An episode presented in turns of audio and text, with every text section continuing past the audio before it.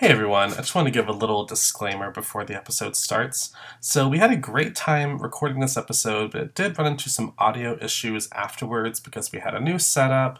So, the audio in this is not perfect in some areas. Want to address that and say, I've worked on it. Everything since then has sounded great, but please just bear with us. I loved this episode though and still wanted you all to hear it, so I hope you'll enjoy it polished, but still a little rough around the edges, but still a great time.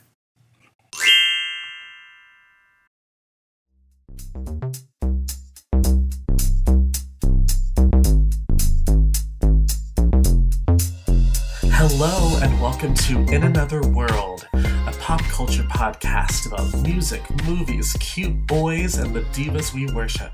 And as we're talking about today, the divas that raised us through our awkward, awful adolescent years. I have two of my closest friends here today to talk about this topic, and I am so excited because it's pretty much just a normal conversation we would have, but we happen to have a microphone on. So it's I, it should be a lot of fun. But before we dive into that, I want to go into my mini segment, which is Crush of the Week. Who is my crush of the week? It is Dylan Burnside of Pose, who plays Ricky because my goodness, he has the most beautiful smile. He does things to me when he dances. He's just, he's it. This week, Dylan Burnside. And now that we're done with all that, why don't we jump to the conversation with Samantha LeBrock and Maximilian Koger? Let's go! Okay, listeners, so I have two of my actual best, best friends here today for the episode Samantha LeBrock and Maximilian Koger. Hello. Hello. Very excited to have you here. Oh my god, we're so excited to be here. What a, I mean, this is like any of the talks that we would have normally. Oh, yeah. so it's Just microphones. Finally, someone will listen.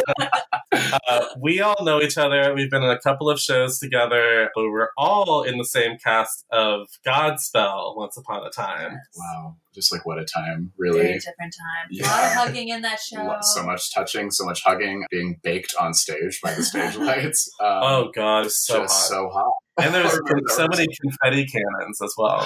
Oh my god, I really. Yeah, I love a confetti moment. I love a Yeah. confetti When I was told that at the end of my song, I was I sang "We Beseech Thee," that I would ha- get to button the song with a confetti cannon every night. That was when I knew I had peaked. the joy on your So- face was not Uh, acting. No, I was just living my best gay life, just Oh, like yeah. I was so jealous. I'm like, you know, there could be confetti cannon live the world as well. Well, I mean, everywhere. Why- and even on the willows. Yeah. Willows there. We also had confetti umbrellas, didn't we? In the umbrellas, yeah. we- When we all, that, that umbrella choreo, was we were all in a line and different like ripples of this rainbow of umbrellas. It It was it was- was, a very cool It was moment. a big gay moment. Oh, Yeah. it was a very queer show. it was yeah, called like- the gayest oh, Godspell. Oh, I which mean, I don't actually like Godspell that much, I but, like that, that show one. made me enjoy it. Yeah, yeah, Yeah. yeah. yeah. there were two straight men. That's There. it. Yes. Just Yeah, the two. Just the two. Just the two. So thanks for coming on today. Absolutely. Thanks for having us. Yeah, of course. Come on. So, new segment with every guest that comes on the pod. I'm going to be looking at where the world was at in pop culture the day that they entered the world. Mm. So, I have collected both of their birthdays and I have some information. Every segment, I will give the number one song on the Billboard charts the day they were born and the number one movie at the box office the day they were born. And we're going to start with Samantha. Samantha, April 18th, 1991. The number one song was You're in Love by Wilson Phillips. You're in love, that's the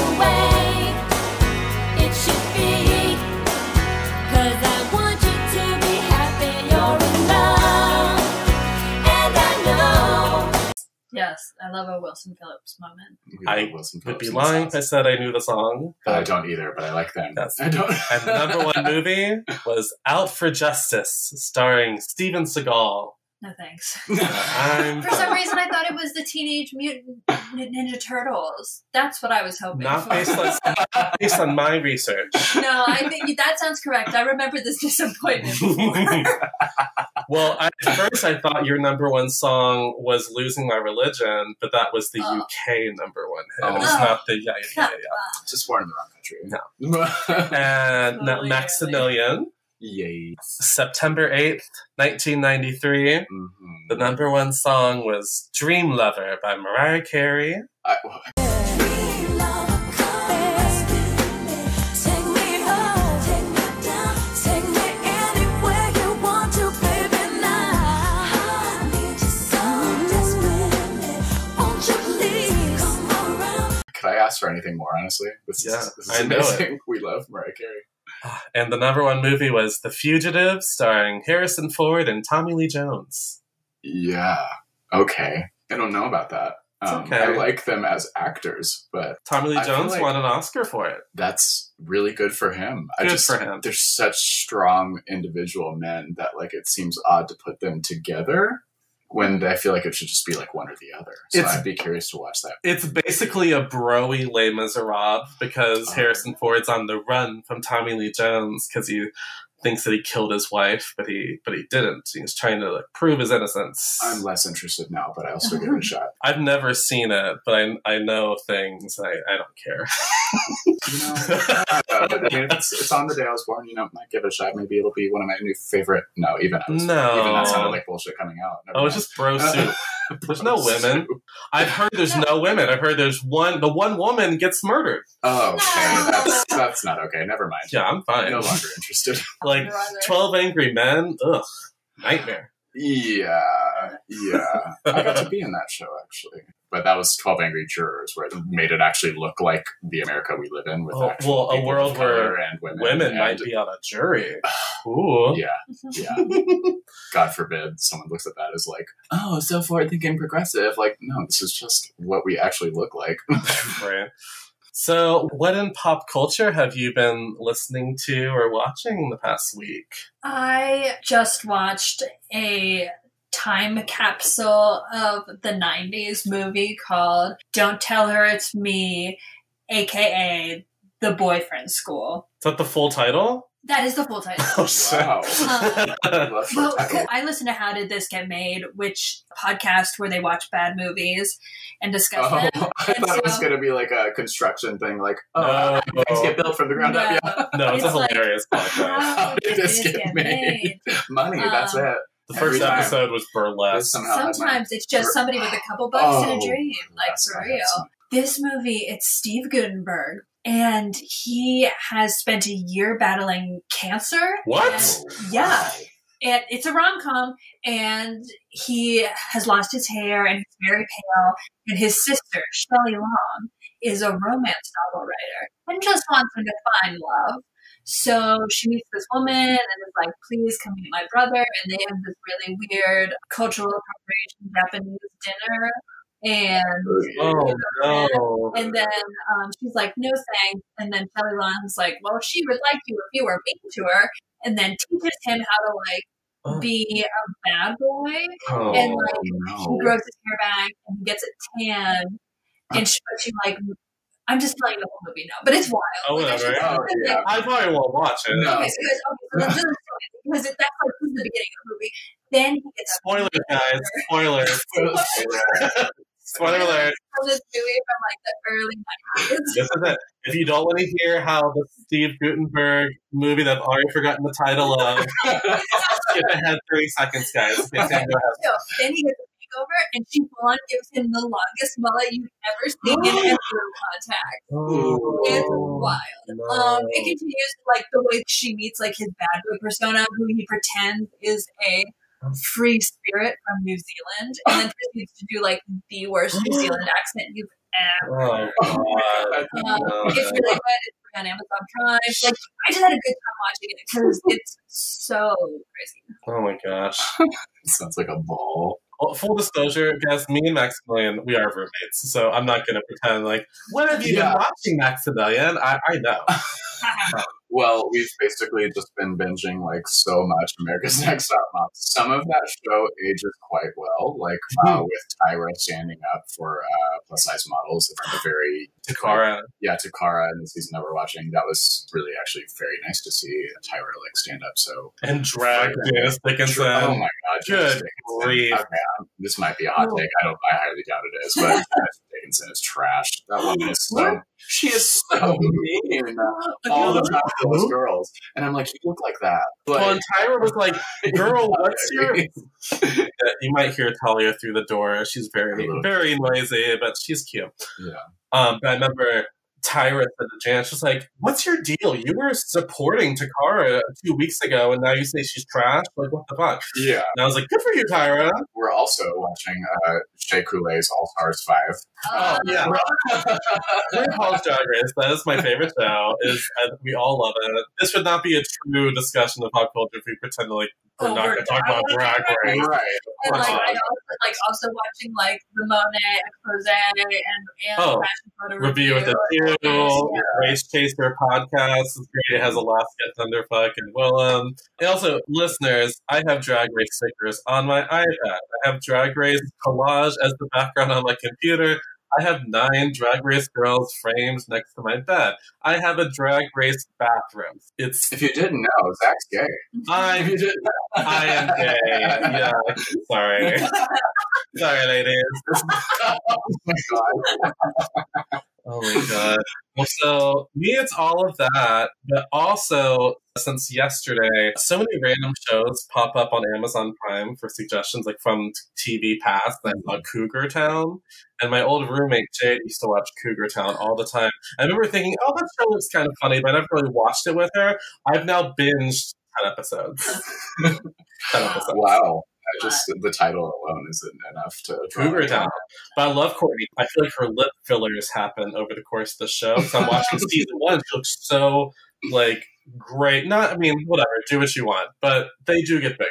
I, remember thinking they were I love bigger. the Lip filler moment. So Blair, I'm just Blair. uh, Oh, Blair No, she looks great. I'm not hating. and Shay. It is Shea Coulee's All Stars Five. Like, Yeah. we're, who are we kidding by thinking anyone else is going to win? My God. Especially after the look, the skin you're in look. Oh, Truly legendary shit. Like, that was like Shea Coulee. You are obviously the winner this week because uh, her, you can't. yeah. too, the makeup with the white. Oh, just. Uh, I, I, think- I, I love um, her dancing also. Like the moment she's coming out and just like her little shoulder shuffle. with Oh, the yeah. outfit, with, her Oh, little- man. with her pops, her afro pops. Like the movement of it is just like exciting. she's like, a star. oh, yeah. Well, she had a full concept with like what her verse. It was like her verse was about Black Panther, and then she sort of did a look inspired by Black Panther, and then for her lip sync, it was sort of like gear, like the the armor from Black Panther. So it was a whole the lip sync was so good that it got the song stuck in my head. Yeah, Oh, yeah, I don't care about that song. Oh, it's been oh, yeah. sung. Yeah. And that oh, that "So in Love" song. At first, I thought, oh, this isn't that catchy, and now I'm I. still muttering. I sing it to my cat. So I go, I'm in love, I'm in love, I'm in love with Donna Disguise. yes. uh, my favorite dress for the Shock and Rhythm of it was Hannibal Lecter. Like that, just like Hannibal Lecter. Oh my That's god. just my That favorite. good. I was, Oh, my favorite for that was probably yeah, that and also the Mr. Rogers with Mayhem Yeah, Millions. It like- sounded so stupid. Uh, Mr. Rogers. I'm yeah. talking about like the chunky sweaters and shit. It was so Oh my god. I do love Mayhem. I'm, I'm excited to see Mayhem's- more. I'm Yeah. really excited to see what else she uh, does on the season. Yeah, yeah, yeah. Well, because I, I, I rewatched her season like a month or so ago, and I forgot that she started off doing really well. Really? And her and Cracker actually both seemed very front runner status, and then stuff Mhm. just happened. Yeah. Well, Cracker almost made it. She made it like right before the finale. Yeah. So today's topic is the prompt was the women who raised me, which just means whatever pop culture figures, powerful females and music and TV and film. Talia is screaming. She has something to say. My name is Talia, and I have something to say. My name is. Oh my gosh. I'm almost like, should we just let her in and maybe she'll be quieter? Yeah. So I figure we could all go around in a circle. Start with music. Women from, you know, whatever you were listening to when you were a little child, little preteen. Can I go first? Oh, sure. Why oh not? Oh my god! Because I just I just got a big mental image from like Walmart's growing up when it used to be like there was like booths set up where like it was the CD on sale Oh, yeah, and you could yeah, like hit a button and You hit the tiles. track Oh, yeah, with yeah. the big phones. Oh. And I remember one of the first memories I had of that was Love Don't Cost a Thing by Jennifer Lopez. Ooh. Like I was in that that's one of the first times I knew I was gay. I was just like in that little booth, just like hitting Love Don't Cost a Thing like over and over. Love don't cost a thing. Yeah, she that was a big moment for me. Um, Jennifer Lopez. And she's still killing it. God, that Super Bowl show, she slaughtered. Oh, Um, I remember such trash men being like, well, Shakira stole the whole show. Jennifer Lopez. I'm like, did we watch the same thing? They were both. They were both goddesses. amazing. Is the thing I don't understand. That's the other thing that's kind of shitty. Is just like the constant need to pit two strong females against each other. It's like they were both phenomenal in their own ways. Like just let them both thrive. I was a big fan of Jennifer Lopez's rom coms. Oh, Oh, yeah, Megan yeah. Manhattan is like Oh, yeah. legendary. The wedding planner, the wedding planner. I don't know how many. Oh, mine's Monster-in-Law. Monster-in-Law. I love Monster. Oh, Oh, and God. Wanda Sykes. yes, so good. That was What's your damn yeah? Like a damn cockatoo. Monster-in-Law. That was wasn't that with Michael Vartan? Yes. Oh my god, I you should watch that Michael then. Vartan. Oh man. That'll, we'll talk about that later because me and uh, Yeah, Zach yeah. have also been getting up on some Alias. That's that's for later. Yeah, yeah, yeah, yeah. Yours is also Jennifer Lopez. No, I Oh. uh, for music. Yeah. Britney is I Oh, called yes. I called my mom and because I did realize that they're Britney aside, it's mainly iconic redheads who have shaped every part of my upbringing. Yes, I do. Yeah. As they do. Uh, and I think it explains why I constantly have the need to be a redhead and also why I seek out redheads like in my life. Did you watch Pepper Ann? I did watch Pepper Oh, Ann. I I also watched Pepper Ann. By Ginger. But for music, Britney Spears, I remember when Hit Baby One More Time came out, uh, I had the CD, I danced through my living room, I made my mom take me to Old Navy and get the full schoolgirl outfit that I could wear to the first day of second grade. Of course, as you Uh, do. and Yes. Well, I remember that very vividly. Um, and so today I'm wearing this necklace that is supposed to represent when Britney, in I Did It Again, throws the imitation of the Titanic necklace into Yes. the ocean. That's what I'm Oh. channeling today. oh my god. This- Oh my. This oh amazing. yeah. I love that. Me, I mean, there's many. Like, I could say Gwen Stefani because I was obsessed with No Doubt, but I think as far as when I was younger, who I was listening to, I had four Spice Girls posters. oh my god. I had the Spice Girls behind the scenes concert videotape. When Spice World, the movie, came out, I made my parents take me to see it, I think, three times. Which, when you're a kid, that's a lot. They're taking me back again to see something, mm-hmm. and then again to see something. And the movie theater was 40 minutes from our house. So it was a whole thing. So I grew up in the country. But God. oh my god, Spice Girls. That was Yeah. probably it. And I was obsessed with Posh and Ginger. Those Oh. were my two. Mine Oh. were Ginger and Baby. Oh, I was baby anyway. Mhm. Yeah. I love the platform. Now I probably would love Baby. Like I look at Oh, Kim yeah. Petras. I'm like Kim Oh, Petras yeah. is Kim Baby Petras- Spice's yeah, daughter. Absolutely. Uh, also, then went on to be on Ab Fab, uh, Emma Bunton. Yeah, yeah, yeah. Um, But I also a big Ginger Spice fan. It sent me into like a big Union Jack phase for a while because I just wanted because she had the dress. That Yeah. was like her iconic Oh, dress. yeah, yeah. I know that now as an adult, I can listen to Spice Girl songs and go, "Wow, Sporty is like really carrying the load vocally in Oh, these songs." I mean, every song is her going off in the last part of that's the thing. Well, that's the kind of the case for lots of girl groups. Is like you know that you have one singer that can carry them, and the other ones can like move super well and be beautiful. Yeah. AKA Nicole Scherzinger and the Pussycat Dolls, if we're being real. Mm. Actually, I take that back because every single one of the original members of the Pussycat Dolls is actually a stellar vocalist. Oh, sure. I still Melody always go Humber. towards Nicole, though.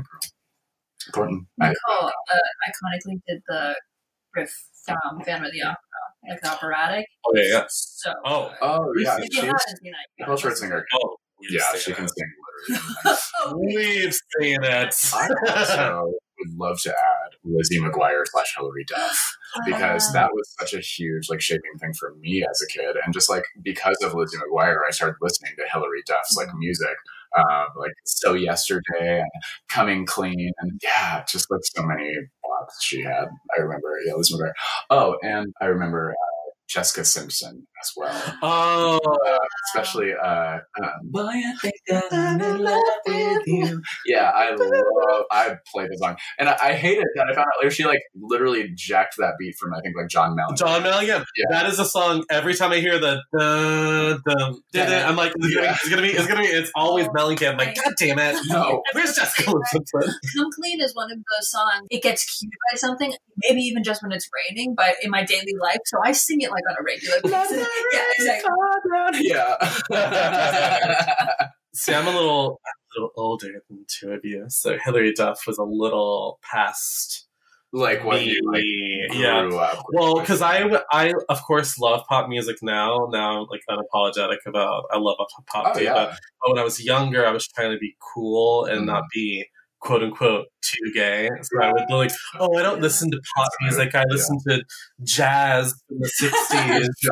and alternative rock. Um, Oh, can I tell you? So it is very much where I started going, and I started listening to classic rock, and I will remember this day and this moment for the rest of my life. There was a guy I liked. His name was Kevin, and Kevin had a Doors T-shirt. So Oh, I was that's like. I'm gonna listen to the Doors. I'm gonna know everything there is to know about the Doors, and then he will be in love with me because I know so much about the Doors and I was forced in like the misogyny of fan culture to like know every single Doors song and Oh my listen God. to every album, like not just the greatest hits. oh my god. I was like, my favorite song will be a weird deep cut. It was "People Are Strange," like which is a weird song. And then the next time he wore the shirt, I was like, "Oh, the Doors," and I said a line from "People Are Strange," and he said, "What?" And I said, "Your your shirt, because the Doors." He said, "Oh, my mom bought me this shirt." I- Oh no! Oh, what a what a dude! it fully formed part of started forming part of my personality and you had you had crammed for the mental test of what you're gonna say. oh, I can't say I did in middle school. There was a boy I had a crush on, and I, course, I couldn't just flirt with him because it's it's 1999 and I'm Right. gay, and this is not going to be a thing. But I remember his favorite show was Futurama, and I didn't watch Futurama, but I went home and watched Futurama so I could talk about the episode the next day. Like, oh my god, Futurama last night wasn't it so funny when the um the the alien tentacle one uh, said that they and you're like, you mean I can't remember now. Uh, uh, but he did talk to me all during class that day, and he said, "You're pretty cool. We should hang out sometime." I'm like, "Yeah, Yeah, we should." Oh my gosh yours went so much better for you not really. I just was like, it all meant yeah, it almost seemed like he liked me for an hour, and that was we didn't hang out. and I was, it was definitely a pivotal turning point for me and thinking I needed to cater to other people instead of just being myself. You know who else are kind of icons that I feel like don't get talked about enough in that time period? Dido. Oh, Dido! Oh I Oh. love Dido and Enya. It wasn't like Enya. yeah, I wasn't to All Saints. They were in All Saints. Yes. Oh, I remember. I played that. Yes. And then also for me, oh, Blu Cantrell, Blu's Hit 'em Up style. Mm. I mm-hmm. remember my mm-hmm. uncle buying me that CD and saying, "She's it." She's the next big thing." he was wrong, but she was excellent and uh, wrong. dude. also, we listen. Me and my sister listen to a lot of Janet Jackson and a lot of Mariah Carey. Mariah Carey, I'm like, Oh, oh, you know all about Mariah. Mariah Carey. Oh yeah, absolutely. I You were came out of the womb hearing Mariah Carey. Oh, well, I that love too. it. What's wrong with the parts? I spent three years dating someone who's obsessed with Mariah Carey too. I, I, I know. Oh, also, my roommate in college was super obsessed with Mariah Carey. I've, I've just been surrounded by Mariah love. No, uh, I was like, oh, go Shane. Shane does that. like Mariah Carey. He likes it when she's. She, he likes her like belting and stuff like that, but he doesn't Don't like. we all? He doesn't like the like the soft little tones. You mean the Doesn't like favorite part. part of? He loves that part of her voice, and it's Oh, like I my least one. She loves the. yeah, just like that. Let's hear her now. um, oh, I'm just kidding. I'm just kidding. I love Mariah Carey. yeah, Mariah Carey, Enya, Dido. Oh, Vanessa Carlton. Oh, my yeah. God. So my mom would drive around. She had like the six CD changer in her Mhm. car, and Sheryl Crow was always there. Sheryl Oh, Crow yeah. and Sarah Brightman, which Sarah Brightman. Yeah, like the best of Sarah Brightman. I had a Sarah Brightman CD in high school. I thought she was. Oh, now I'm not a big fan, but at the time I thought, wow, she's like premier female classical Yeah, vocalist. Icon. I remember But she the- started as a background singer, so that means she can sing. Like she can sing. it was the, the all I want to do is have a little fun before I die. That one. Oh yeah, Please put in her actual clip instead of me singing that. um, I don't know if I can get the right, sweetie. no, I just remember listening to that over and over again. Like, or I think that might be the first CD. but- Probably, 'cause yeah. I didn't have this awareness of who Sheryl Crow was. It was just I liked the CD. My mom and I listened to it all the time. Well, like radio culture too. Back then, I was like, "Oh, that lady from the radio." I didn't have to buy her CD. I could just wait for the song to come on the radio. I remember. It's so funny when you hear like a song and you connect to that song. You think, "I'm going to buy the whole CD," and then you listen to the whole CD and you think, "This is not like that one song." remember "Torn" by Natalie Imbruglia?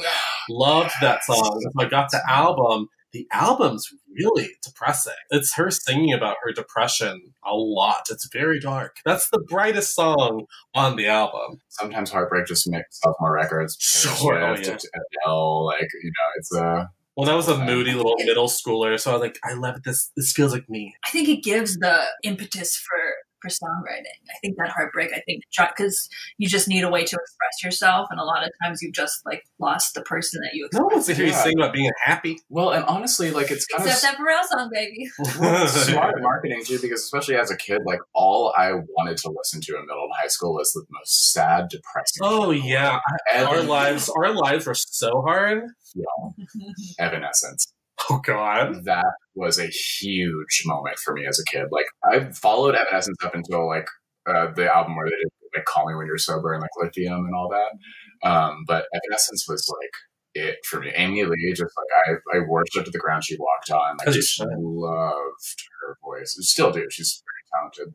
Um, but I just um, yeah, but that was huge for me. I, I was always wanting to listen. To, like, I would skip to any ballad of any CD that I got. I was like, I want to hear what the ballad is. on Oh yeah. Oh, I want to hear the ballad. yeah. Well, uh, so another one. I have several memories throughout my life about Destiny Child. Oh, yeah, my come on.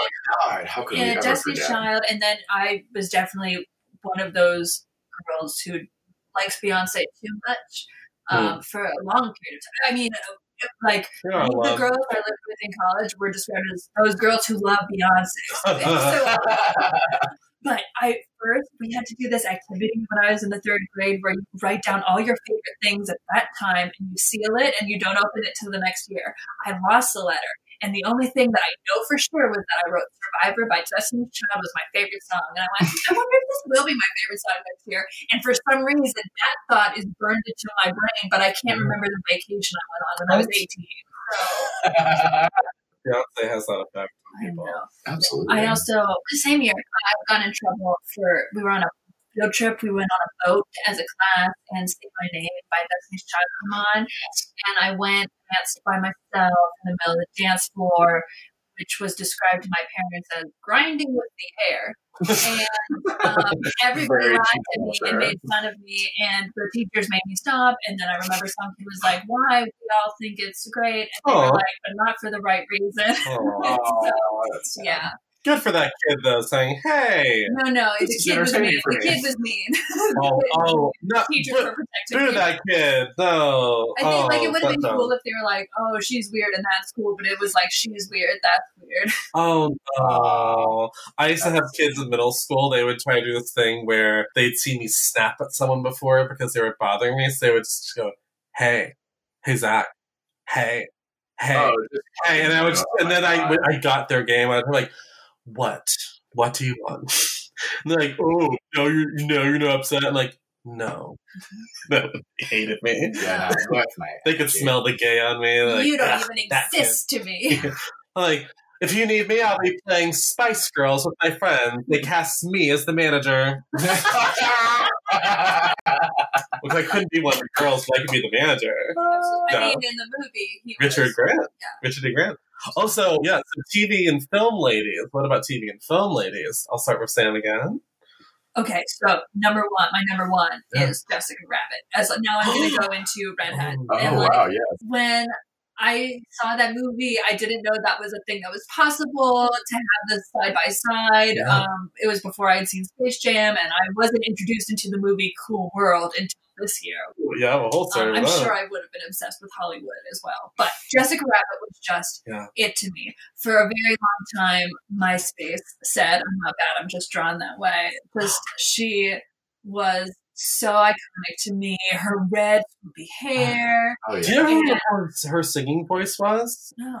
Amy Irving, who played Hadass in Yentl. I think she was on What? Alias. Oh my gosh, for she's a on. Alias. Yeah, you would never think that would be her, but she, she was married to somebody that had something to do with the movie, and they thought, oh, she could do it. That'd be cute. And she's great. I mean, I love that oh, song. So good. I just never would have thought that'd be her voice. Yeah, love that song. But yeah, her and then also Ariel, uh, Little Mermaid. Oh, I yeah. spent a lot of time at the beach. Just you were not redheads. You're not kids. I know. I, yeah, Poison Ivy, Uma Thurman. Oh, Poison yeah. Oh, Yes. as I told Lady Freeze when I pulled her plug, This this is the one one woman woman show. show. Yeah, Um, yeah, I love her opening monologue. I actually did it from an audition to be the plant in Little Shop of Horrors. Oh, my god. I got the call. The show oh, but you got it. But you booked I, it. got, I booked it. I You booked booked it it. as a monologue Love because it. that is, it was the perfect monologue to do.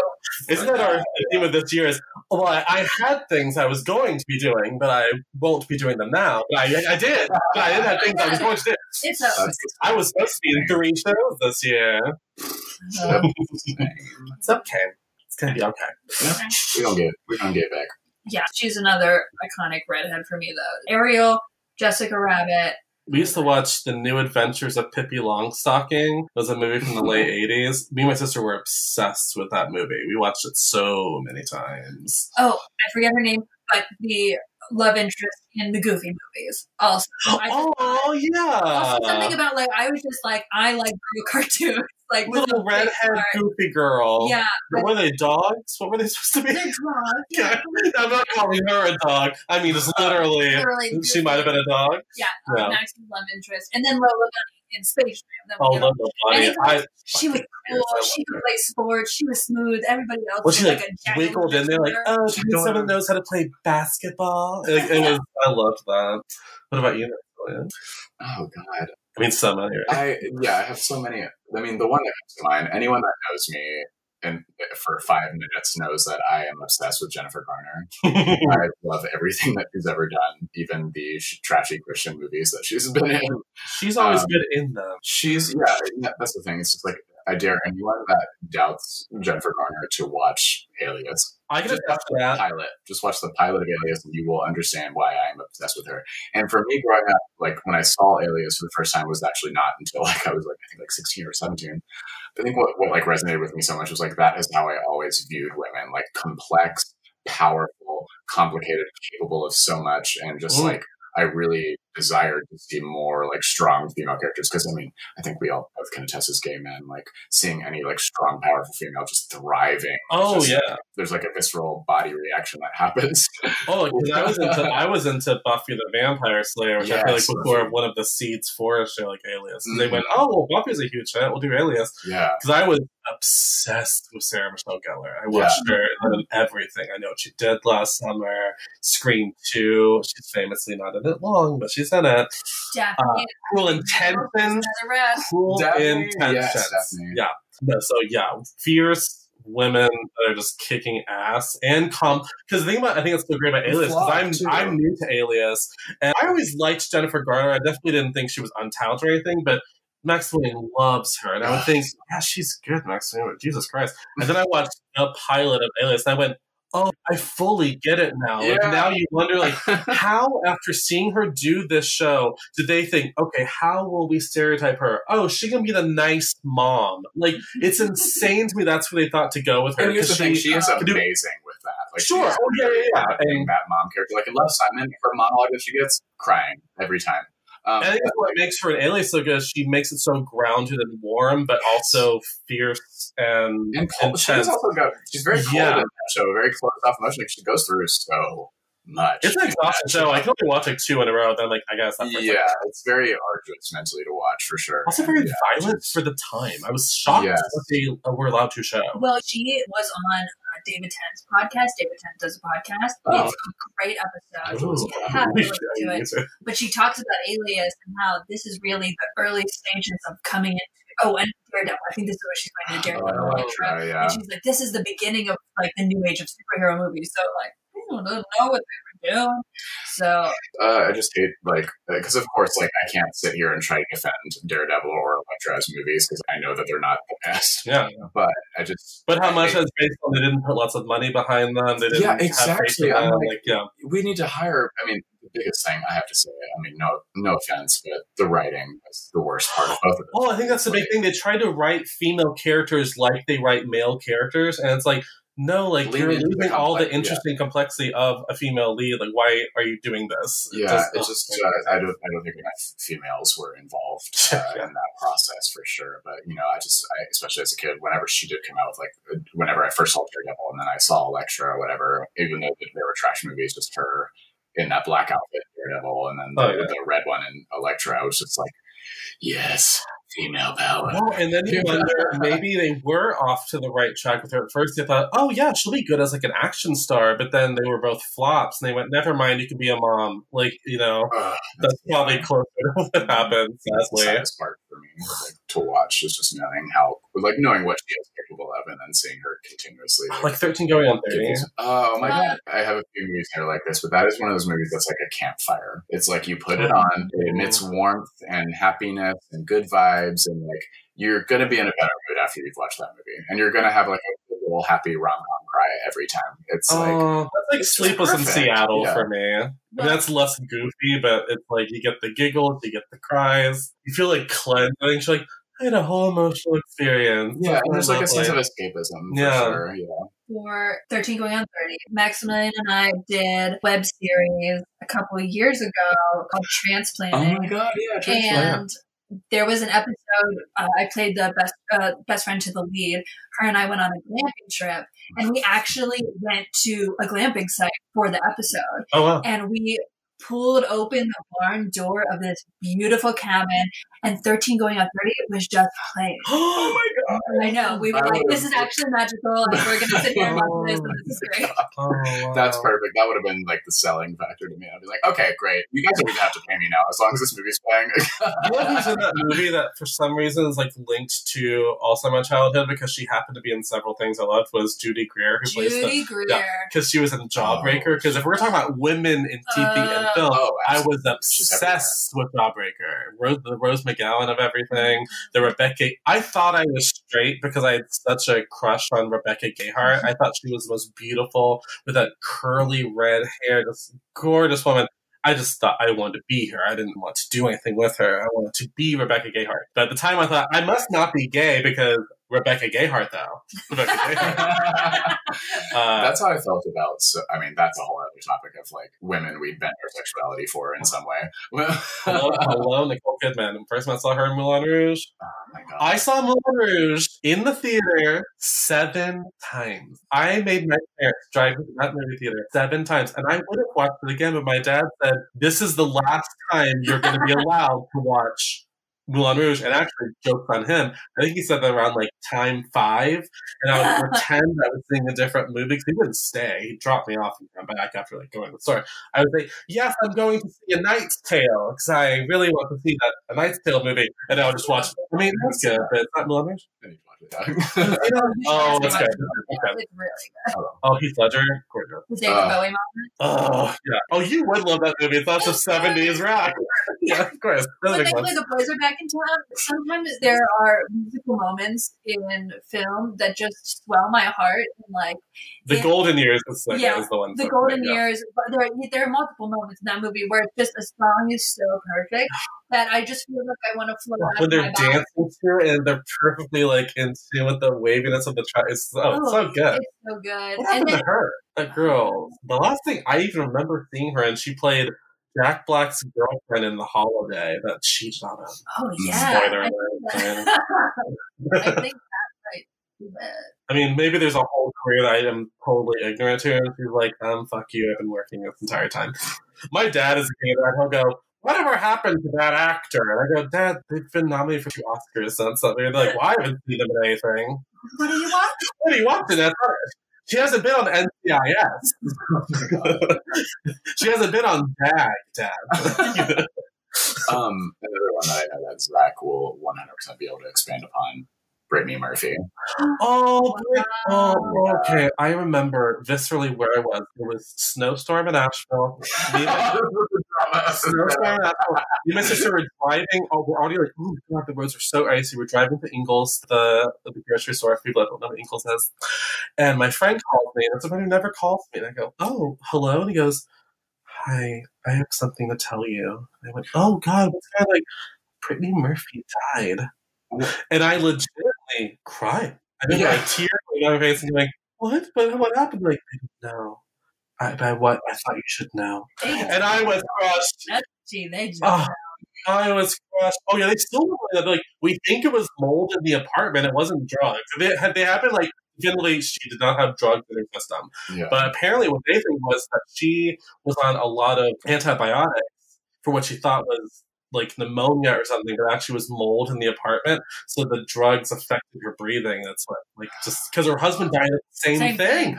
Same thing. Yeah, it was awful. But she was like Uptown Girls. I mean, Clueless to me is not. If we're talking about women, '90s. I'm a child. I remember watching Clueless when I was eight years old. I didn't get the movie at all, but it was my favorite movie. I remember thinking, I love this. I don't know what's happening, but oh my god, because I wanted to be Cher Horowitz. That's all I, I wanted to be her in that red mini dress. Alicia Silverstone. Oh yeah. that yellow black book is uh, is a cultural phenomenon. yeah. For me, it's the red slutty dress she wore for Christian, Also, but yeah. because I would, I would love this slut. Oh my god, Christian! And she's trying to be flirty with him on the bed, and she rolls off the bed. Uh, that I love. I love Clueless. But then when I saw Romy and Michele's high school reunion, Oh. that took over because I didn't know who I was. Like I really identified, like especially through. I see you as Lisa Kudrow. Oh no, Janeane Garofalo. Absolutely. because I was also sharing another memory. I remember one time telling a teacher, I just don't feel like I'm being myself. I'm really sarcastic. And she went, Are you sarcastic or are you mean? And that thought has not escaped me to this what was the other thing? She's like, why don't you go fuck uh, a dog or your sheep. sister or she, or whatever? Yeah, or yourself. Yeah, whatever. God. Have you seen Romy and Michele? I don't think so. No. Oh, okay, Oh, that's great. you have to watch it. I'd love. Um, yeah. Lisa Kudrow is so funny. Uh, Well, because Lisa Kudrow was in the stage play it was based on, and she's the only thing that like moved with the play. It was very different on stage, really. Another thing growing up too was Megan Mullally, Yeah. like Oh, Will and Grace, Will and and you know Debra Messing, of course, and you know just yeah, Oh. those two ladies are just like I couldn't I have that remember. show on in the house, so I remember I would have to be watching Will and Grace. If I heard my parents' footsteps going towards the hallway to my room, I had to change channel. So they wouldn't say I was Uh, watching Will that's and so Grace. I know. What Yeah. yeah. I remember watching it with my mom and always being like, How is ER still on? Like as So a child, many like as a 10 year old, I was like, How so is this long. still on? yeah. But I can remember when I started watching Friends. Like I remember when I was waiting from summer to summer for the pickup and Yeah. what's going to happen. Mhm. I don't Uh, love it now, but I do remember loving it back no, then. Yeah, no, it, yeah. On a on a rewatch, it did not age. Oh, some stuff. Oh my Oh, god. really? The, Oh, the whole Kathleen Turner thing playing Oh. Chandler's. uh, well, uh, just- Ross yeah, and his ex-wife, Oh, but also yeah, yeah. they met one black person in ten years. Fucking Aisha Tyler, and they made a huge. I remember it was a big deal, like the first black romantic interest on Friends, and she was gone after two episodes. I'm like, oh, give yourselves a pat on the back, aren't you? Oh, we should all just marvel at NBC for their inclusivity. Uh, Anyway, um, But I remember Molly Eklund, who was a friend of mine in sixth and seventh grade. I mean, in, like in life, Mhm. but we got that's when we got really close. And her and I, there's a dance scene that Romy and Michele do at the club, and her and I watched it over Oh, yeah. and over and over until we knew every move. Oh, and we great. would like we also we also had our own dance for Blu Cantrell Hit 'em Up style. Like we were yes. We were dance girls together. I Um, knew three friends in high school that learned the dance with Alan Cumming, the trio dance, and they did it for a talent show. Oh. That was great. I actually just did a Zoom call with my three best friends from high school. We had this weird thing at my high school called freshman dances. And all the freshmen would be in groups of like four or five and have to like do a dance like that you choreographed Oh, as part of the absolutely. jam. Like it was a part of gym, and like No. upperclassmen would come and watch it. So One. me what? That's I know, now science. it's- Shut up! Oh my That's God. so so fun. here me So what you're all gonna do is you're gonna make up a dance with your awkward 14 year old bodies, and you're gonna perform them for the older kids. They're gonna watch. and make in fun my of view, you. I went, I went first out of um, all the gym classes, Oh, out of Actually, might all the classes. just get out of the way. Oh, I- we learned the full dance from Superstar. Like the cafeteria dance. oh my god! To every is it? Yeah, to make it by Yeah, Fancy yeah, Music Factory. yeah. We got a standing ovation. So like it Oh, really didn't go bad for me because like we just got weird with it. You know what? Yeah. Kids are like casting rooms. They want you to be good. They want Yeah. you to be good. If it's good, they're gonna enjoy it. Yes. If it's bad, you're not. I know it was a big part, obviously, from my last time dancing in public. So Let, wait, lesson. when I was with the Destiny's Child and Oh, all. So Oh, see, I was remembering you told. Well, um, what? maybe I shouldn't bring up the story. I remember it involving reflections. Oh yeah, okay. So that was fourth grade. Okay. Um, we don't have to talk about it. No, I want will. to. It's, Okay. it's a beautiful bold moment in my life. I remember first after you know the whole Destiny's Child incident when for the talent show I said I was going to. Was this after the Destiny's Child? Yeah, this is the Oh, next year. This is fourth grade. Okay. Um, and so they were like, "You can't do it to Lady Marmalade," and I was like, "I'm not doing it to Lady Marmalade. I will be dancing to Reflections by Christina Aguilera." And I had Oh, a vintage yes. mirror. And I put on my great grandmother's like ball gown. It was like a beautiful, like rust copper colored ball gown, but like tattered, moth smelling ball gown. Mhm. So I had that and a mirror, and I just kind of like rolled around on the floor and synced to reflections. And once again, everybody laughed at me. So you what? I didn't so- win. I think some. I remember I you talked some- about this in the Crucible in the dressing room. I went, "Oh, did you win?" And you turned me and said, "No." Absolutely not. No, I believe like two kids on pogo sticks won. Oh, Wow. well, what was the song? What did they do the pogo Oh, too? they just pogo sticks. Oh, well, that's oh trash. What, did they flip or? I think they like put shirts on. Oh come while they on. Pogo. Oh, Jesus Christ. correctly. Did they have mirror choreo? They didn't. I I, was think they the only didn't. one here for See, it. I was okay. in the entire fourth grade. Once again, I embarrassed myself. I I remember I, I tried to enter a talent show to sing, and then I got so nervous before I was supposed to go on that I just went, I'm not doing it. And they went, What am I? I I- I'm not doing it. And they went, Oh, like, well, we can't. I was like, I'm not doing it. And I just left the room. I was like, I'm not in the room. They can't make me do it. And I just left. oh my god. I remember, and oh, the worst thing I remember, I went to an audition once when I was 13. I got so nervous that I like left. And my dad's like, "Are you done?" I went, "Um, yeah, I already auditioned, and we're done." And he's like, "Oh, okay." And then later he's like, "Whatever happened with that play?" And I, I just, I, like, I didn't make I didn't get cats. oh no. Still ain't got it. I remember it was seventh grade with my best friend at the time, Caitlin Harrelson. No. Caitlin, I highly doubt you're listening to this, but if you are, Never hi. yeah, Caitlin Harrelson. We sang, God, the only difference between Martyrdom and Suicide is press coverage by Panic at the Disco. Wow. Yeah. Oh, and it was so much fun. Uh, we did not race. We were not good. Um, we did Did you do a lot of talent shows? What No, do? I, that was the only one. I was so nervous. I was literally just like holding the mic in my hands and just staring directly in her eyes and looking nowhere else because I could not look off stage to the audience. Oh. It was. I mean, Oh, we were get on pitch, and like I remember a few people like came up and were like, "I didn't know you could sing." I was like, "Oh, thank you," but I just we didn't place, and it wasn't good. But I think it was good in comparison to what else was in the talent show. I remember I did one talent show ever. It was for there was this thing called Buggy Festival in my hometown. It's just a bunch of buggies. You just look at buggies. Oh, like Volkswagen Bugs. No, like buggies, like that horses would draw, like oh, buggies. Oh, like carriages, yeah, they call them buggies. buggies. It's all buggies. It was Buggy Festival Idol, Wow. and I sang I sang "To Where You Are" by Josh Groban. Oh, I thought you were gonna say "Raise Me Up." I think I was Raise second second runner up. So wow. I got beat by girls saying Kellie Pickler song, which is very on brand for my hometown. So Oh my went- god, Kellie Pickler was the T. Oh, the second. I think she. Had, I think she had that "Says in the beginning," that, that whole song, and I went, "That girl's gonna win." I remember she was wearing a red little dress and she had her hair all floofed up. I went, oh, fuck. She's gonna win.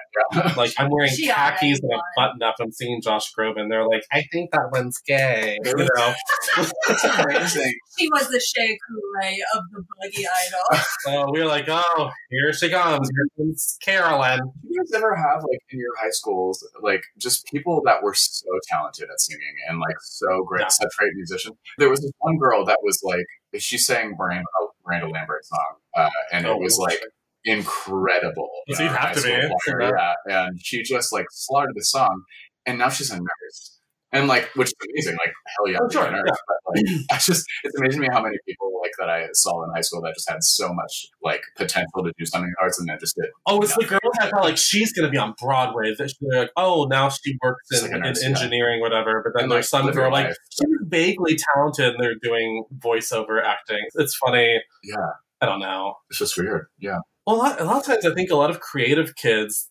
You think about all these famous stars who talk about high school and how they were not the leads in their plays. I Mhm. think because they didn't have the confidence yet. Oh, So the talent was there, but they were an experience. Yeah, I mean, I know I was I didn't feel comfortable as a performer on stage until probably like twenty. Then I finally went like, okay, I think I'm okay. I think I'm That's okay. actually a good question. Actually, like, when was the first time you actually felt like firm on a stage? Mine was being a little shop of horrors when I played Seymour. I at least felt like I was in control of what I was doing, and I could get the laughs. I needed the laughs. I could hit the notes. Like I felt comfortable. I don't know. I feel like the first time I was fully in control of like what I was doing and like very checked in was Sir Harry and Once Upon a Mattress. absolutely not. No, much later. I think I started, I did this production of The Buckeye, which was another student senior project when I was a freshman in college. But she brought in her advisor, and so we did a lot of connecting as an ensemble. It was very creative. But then my sophomore year, Candace Taylor, who became the department chair of Warren Wilson, came in and we just connected really quickly and she really shaped who I am as an actor and technique wise, support wise, pushing me. She pushed me in a, so many ways, just getting me outside of my comfort zone and making me a professional. Her first show was Cloud Nine by Caryl Churchill. And I've heard of that. it's very cool. It plays with gender and sexuality. It's a great play. And it's the first act. You have a set of characters in the 1800s, and then it actually goes forward to England in the 1980s, but it's the same characters. Uh-huh. And uh, Oh, I'm thinking of a different show, but yeah, sorry, that sounds good. I was thinking of a totally different show. It was a very similar thing, so I thought, oh, I think that. It's really good. But I connected to stuff. She really just got me in my body in a different way. And one of my then best friends through all of college came to see me in the show and loved my performance so much that we became better friends. And so it was, yeah, there's, she has this uh, monologue at the end, the character I play. She's been in, in an abusive marriage for the whole show, and it's about her learning to love herself and masturbating again for the first time and realizing that it doesn't feel dirty or to touch herself and that it's Oh, good wow. and that it's beautiful and that she shouldn't be ashamed of it. And that's how we became friends because we talked about that monologue. And it was just, Whew. yeah, it's a good one. It's like the last moment of the show. God. I think the first time that I really felt like affirmed on a stage, like I know I'm in control, was probably either the submission uh, when I did. Oh, that. you were good at that. Thank you. That was the first time as your friend I saw you on stage. I went, my friend's really good in this, Aw. and I don't even care that he's my friend. Like I would just think this if I saw this play. Aw, Yeah, Thank you. okay. Yeah, that Yeah, one, yeah. and uh, actually, weirdly enough, the, the, that experience was uh, wild. Uh, I also felt that way about uh, Jesus Christ Superstar uh, when I did that. I played Simon Zealotes in that, and that Oh. was yeah, it was, it was a lot of fun. I, I felt, I mean, I was part of the ensemble as well, of course, just like in the whole show basically. And yeah, that was just one of the shows where it's like so performer driven. Um, It was a big cast. yeah, Mhm. and large. I remember being like, also. that's a lot of bodies on That's a stage. lot of theaters, biggest shows for sure. Just constant like touching as well. And it's one of the more fun shows to be in the ensemble of because there's so many scenes and worlds that you get to be a part of Oh, as an yeah. ensemble member, and so much like character building that you can do from scene to scene because there is such difference. I remember there were Um, so many men in that show. I was, So are those boys because they came out for the show because that show just There are people that came from Right. all over though. yeah because that show brings out people. People love that show. But yeah, those two were probably the moments where I was like, oh yeah, I, I'm a real actor. I feel like the right show just attracts people. It's like when we did Yeah. Sweeney Todd at Asheville Oh Community Theater. it sold and out more night. people on Yeah. yeah, like sold out, and they had so many people come out, and I remember them thinking, "Wow, where all this talent come from?" And it's like, It's well, if you do a show people want to be in, they'll come and audition for Just it. Just like I feel like people would flock out for uh, Into the Woods. Oh, I still want to be into the Woods. It's Yeah, still I a, a definitely- dream show of mine. I I would don't be in. know. I feel like I, I'm, I'm in this weird in between as an actor where I'm like, I would love to play Jack, but I feel like I'd probably make more sense as one of the prin- princes at this level. I'd say don't Prince would be more fun for you. Yeah. You could be Jack, because honestly, the original Jack in the Broadway run, he looked like your age. Like he, Yeah. yeah, it was supposed to be more. He's on the verge of being an adult, and he needs to let go of his mother. It, I think it's better when he's older than when he's a child. Because when he's a child, at the end, when spoiler alert, the mom dies, you're- and they're like, "You have to grow up, Jack. You're gonna have to take care of yourself." I'm like, it's a fucking child. Yeah. God, Someone dark. take this child in. Yeah. Mm. Oh, no way. I'm just drawn to roles where my mom is apparently dead, apparently. Uh, yeah, yeah. Bright star, Oh, keep Freud. shining for me. So closing up, who who got you through the most? Who do you just remember worshiping the most? If you could think of one, Jennifer Garner. That's just it. Yeah. me, it's collectively. Ooh, actually, no. Mine was specifically Michelle Pfeiffer in Batman Returns Wow. because when she became Catwoman and she tore up that pink apartment she lived in. She shattered the lights that said "Hell here." I thought, Mm. oh yeah. And now I look at my room like lots of neon lights, lots of hot pink. yeah. I'm not uh, shredding stuffed animals in my garbage disposal, but No. it's pink. And she was just Michelle Pfeiffer. And I had, I remember for Christmas, my parents got me a Batman mobile and a Batman, and they thought, isn't that exciting? Or she was so excited about the Batman toys. And just thrown into the thing was a Catwoman action figure just to have something to fight Batman with.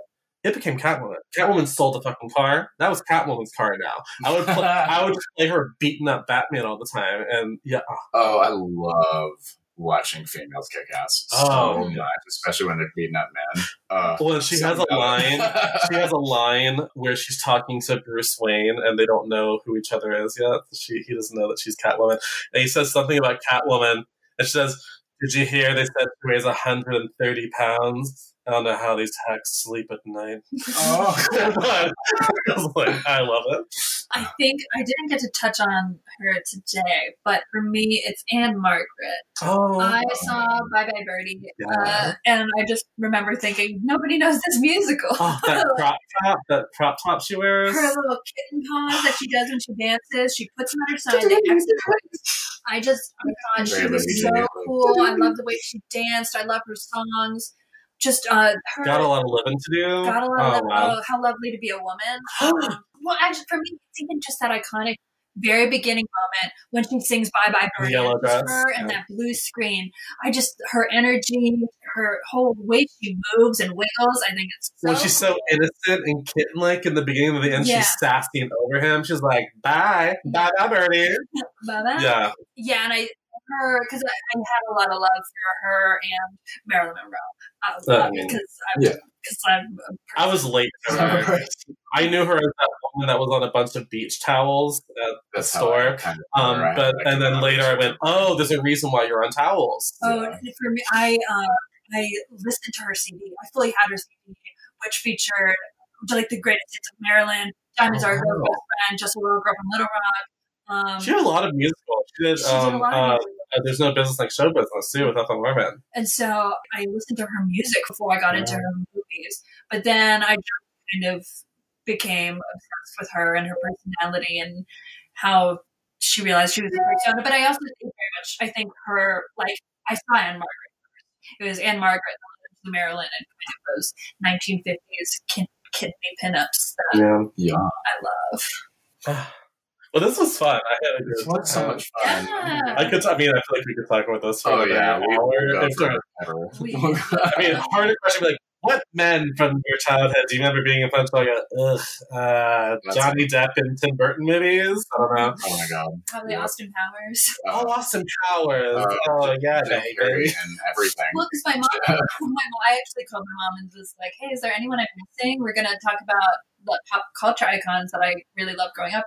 And she said, "Actually, you were pretty gender neutral. You liked a lot of men, you liked a lot of women. So I think I kind of, I also think like I just liked men better. I was a little misogynist and just very boy crazy. Like in that internal, like not liking women, I think it made Yeah. me lean towards more male comedians, and I was a big comedy fan. Mhm. Um, Oh, I used to be really into male comedians. Now Oh, I'm yeah, just natural. Now I just like female comedians Just more. just like not just the fact that it wasn't, it wasn't diversified. Like there's a lot of male comics that I still love. It just wasn't diversified. Yeah. I feel like we could have a whole episode of just all the people that we love from Saturday Night Live. Ugh. Oh, oh, I mean that's a future episode. I will probably do a Saturday Night Live episode Yeah. because I am a drag race nerd and I am a Saturday Night Live nerd. People say no one watches SNL anymore. I'm like, Who bitch, I watch about? it every week. Who are you talking I watch about? it every week. I follow the Instagram to see who's going to host. Like, no, no, no. Yeah, Yeah. Ugh. I have a Sara Lee bread mug, and if you understand, that is a reference from this past season of SNL. Oh, uh, yeah. sketch with uh, Harry Styles, where he is running the Sara Lee Bread Instagram account. Oh and my god. fill it Yeah. with hot water the Sara Lee logo. Um, it fades from black to white. The mug is black with the Sara Lee logo. When you add hot water, it turns white and says all of like the Wreck Me Daddy, um, Yes. yes. toxic community. Getting railed to death. Yeah, and it's, uh, my my partner, my sweetheart, got it for me for Christmas because he knows how much I love. Shout out to Alan Law. we love Alan Law in this house. So to close up, I am doing another segment I've done in the last episode called "The Last Actress That Made Me Feel Something." So this could be anything. It could be a funny performance, could have been a sad performance. But the last role, the last thing you watched, you just ah, love her. I have a weird one. So I've been rewatching the Harry Potter movies like I do uh, pretty much my entire life, and something just really stood out. Like especially just with more like appreciation this time watching uh, Harry Potter and the Order of the Phoenix. Imelda Staunton as Dolores Umbridge Mm. is like you love to hate her. Like is not you know it's a great actress when you are able to hate the character but still like have massive respect for the actor. And yeah, that just like watching her be and just like the little like like the little laugh she does, just like That so pink suit. detailed. Yeah, the, Oh yeah, the, the softness of the pink and how feminine she is, but then yeah, she's but so, just like so sadistic and just so terrifying. Just really so talented. Yeah, that that was the last one where I was like, wow, she's so talented. She's also great in Gypsy. oh yeah, Sam. So for me, it would be Tawny Newsome on Space Force. Space Force. Oh yeah, It's a new show on Netflix. yeah, I heard about that. It's the Seth MacFarlane, right?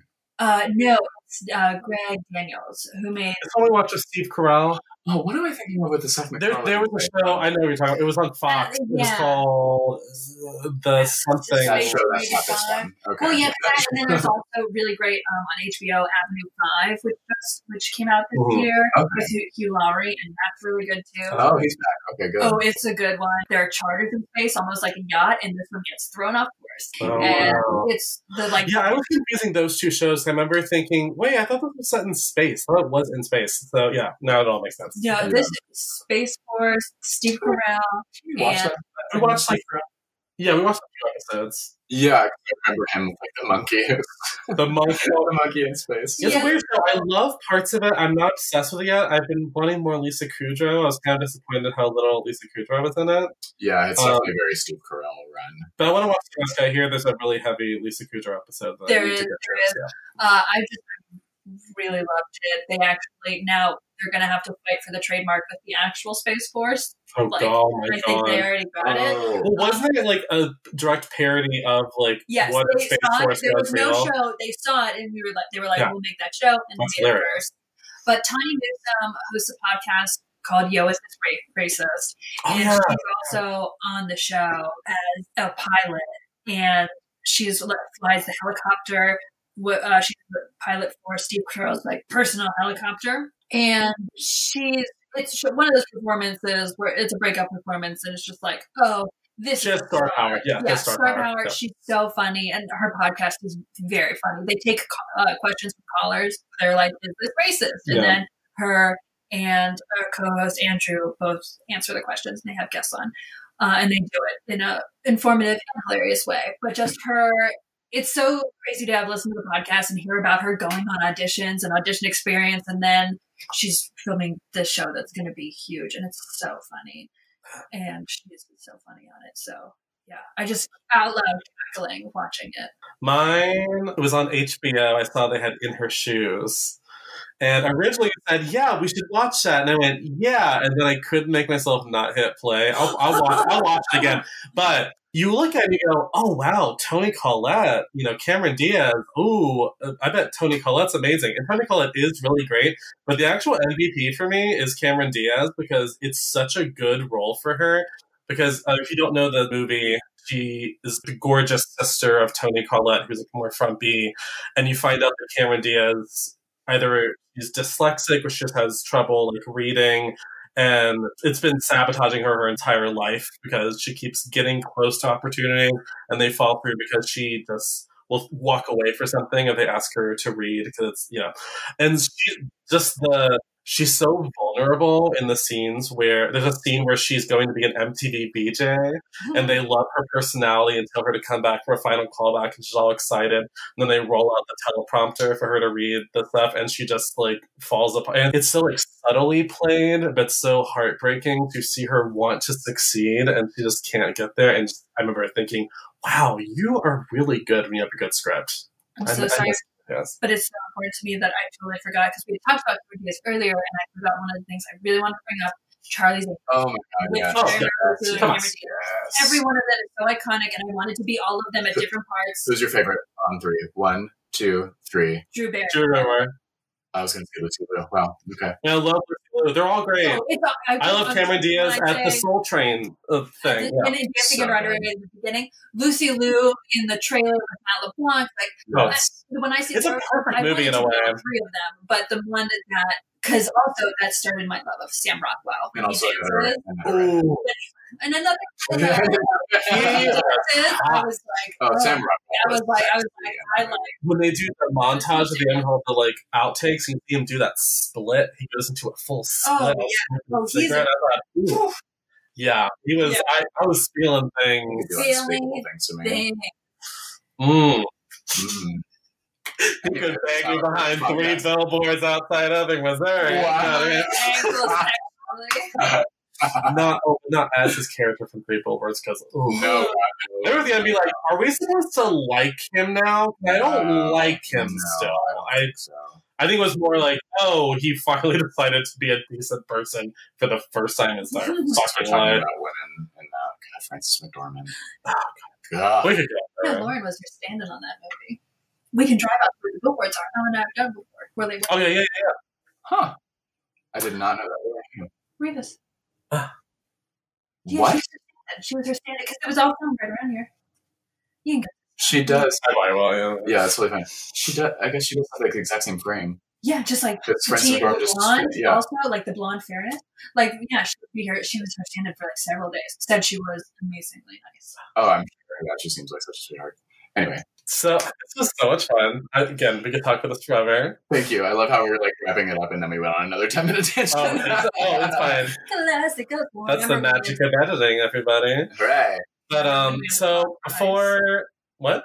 We had to Remember pause when for we had eyes. to pause for ice? No, yeah. Uh, Sorry. It's all magic. But so where for the listeners, where can they find you on social media? What if you what if you want to plug? I'm at Samantha LeBrocq on Instagram. It's L E B R O C Q. I am I L, the single L. I A N, Koger, K O G E R, like the grocery store without the middle R. In his defense, it gets misspelled a lot. So much. Anyway, yeah, so I'm at Maximilian Koger on Twitter and Instagram. I also am a singer who has a Patreon page. Uh, I do weekly covers, uh, as well as access to Ask Me Anythings on that, and uh, video calls and other things that are offered there. So if you just follow me at patreon.com slash Maximilian Koger and become a subscriber, I will sing you some songs. And you can find me at Zacary with no H. Now, th- I don't know if that's clear. It's Z A C A R Y W I T H N O H. Literally, Zacary with no H. You get it now. And you can follow the pod at In Another World Pod or at Twitter at IAW Podcasts. Bye, guys. Yay! Bye. Bye. Well, I hope all of you had as much fun listening to that as we did recording. It was a total blast. And I just want to thank Samantha and Maximilian again for coming on the podcast. I'm sure you will both be back many, many times. Um, just purely out of, you know, I like them and also convenience. So it's it's a win-win.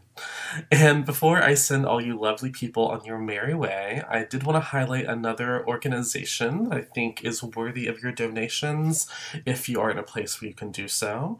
This week I'm highlighting an organization called GLITS. G L I T S, which stands for Gays and Lesbians Living in a Transgender Society.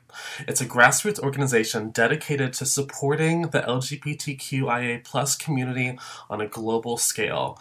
They help with housing, advocacy, and education in their communities, healthcare and resilience, you know, providing, providing crisis support to people in the GLITS community. So it's definitely doing amazing work. And I actually heard about it from the podcast Race Chaser. So thank you to Alaska Thunderfuck and Willam and Belli for sending me in their direction because I, they really put an impression on me.